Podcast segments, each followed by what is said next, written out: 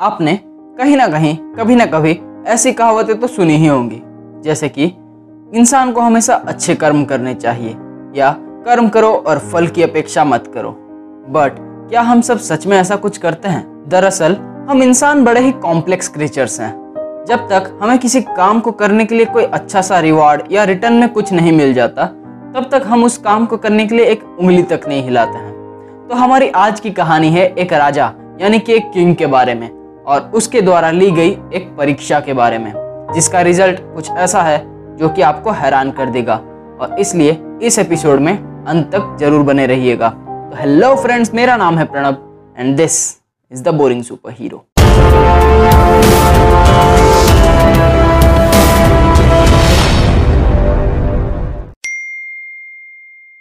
हमारी आज की कहानी बेस्ड है एक बहुत ही खुशहाल राज्य पर, जिसका राजा बहुत ही दयालु और नेक दिल था। वो हर उस इंसान की मदद करता था, जो उससे मदद मांगने आता था।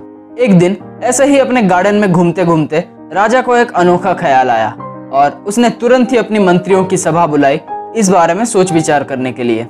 उसने अपने मंत्रियों से कहा कि वो तो हर उस इंसान की मदद करता है, जिसको मदद की ज़रूरत होती है। बट इस बार वो ये जानना चाहता है कि क्या उसकी प्रजा भी एक दूसरे की मदद करती है या नहीं। इन शॉर्ट, वो ये जानना चाहता था कि आखिर उसकी प्रजा के लोग कितने जिम्मेदार हैं। उसने अपने मंत्रियों से एक ऐसा तरीका बताने को कहा, जिससे वो ये जान पाए कि उसकी प्रजा के लोग आखिर कितने जिम्मेदार हैं एक दूसरे के प्रति। कुछ देर तक सोच विचार करने के बाद एक मंत्री ने कहा कि उसके पास ये जांचने का एक तरीका है, और उसने वो तरीका राजा को सुनाया।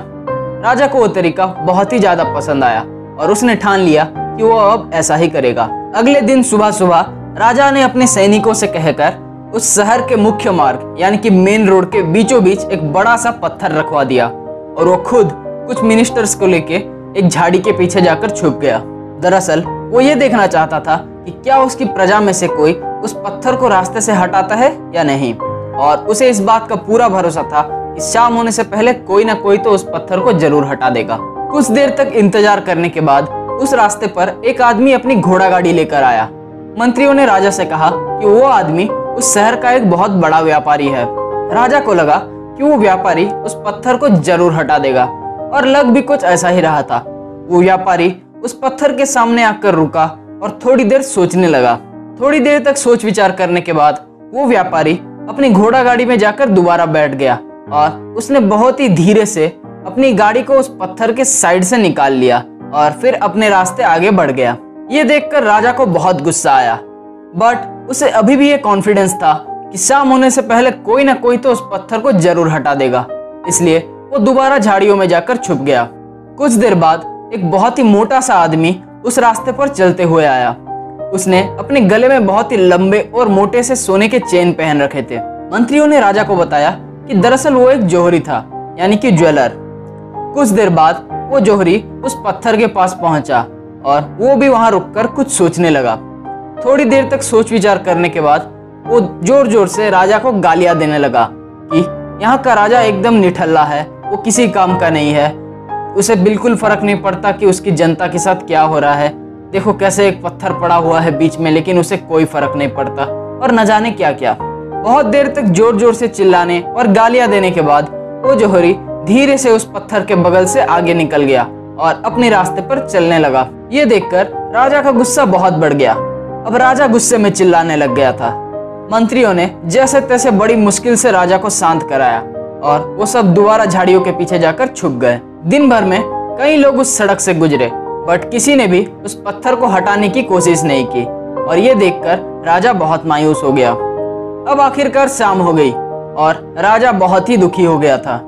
उसने अपने मंत्रियों से कहा कि उसकी प्रजा बिल्कुल ही निकम्मी और गैर जिम्मेदार है।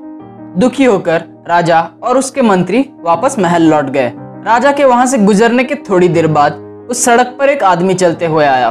वो दरअसल एक किसान था।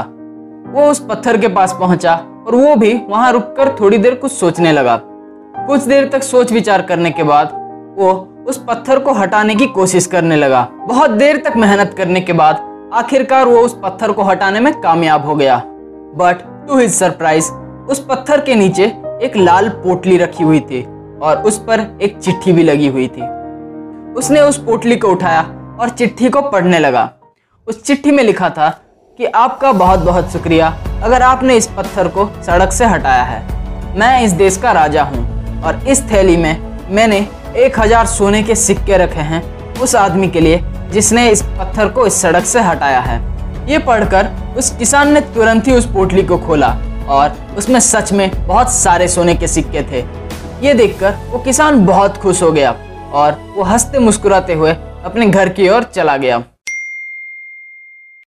इस कहानी से आपको ये सीख लेनी चाहिए कि आपको हमेशा वो काम करना चाहिए जो सही है और जिससे किसी और का भला हो जाए। फिर भले ही उससे आपका कोई फ़ायदा ना हो रहा हो।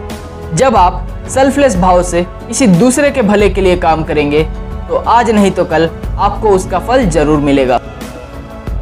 तो दोस्तों, ये था आज का हमारा स्टोरी टाइम एपिसोड उम्मीद करता हूँ कि आपको पसंद आया होगा। और अगर ये आपको पसंद आया तो प्लीज़ आप इसे दूसरों के साथ शेयर ज़रूर कीजिएगा। अगर आपका कोई और सवाल या सुझाव है तो वो आप मुझे ज़रूर बताइएगा। या तो कमेंट्स में, या मेरे इंस्टाग्राम पेज पर। तो अब मैं आपसे मिलूँगा अगले एपिसोड में। और तब तक के लिए अच्छा कंटेंट देखिए, उनसे लेसन सीखिए and be the boring super hero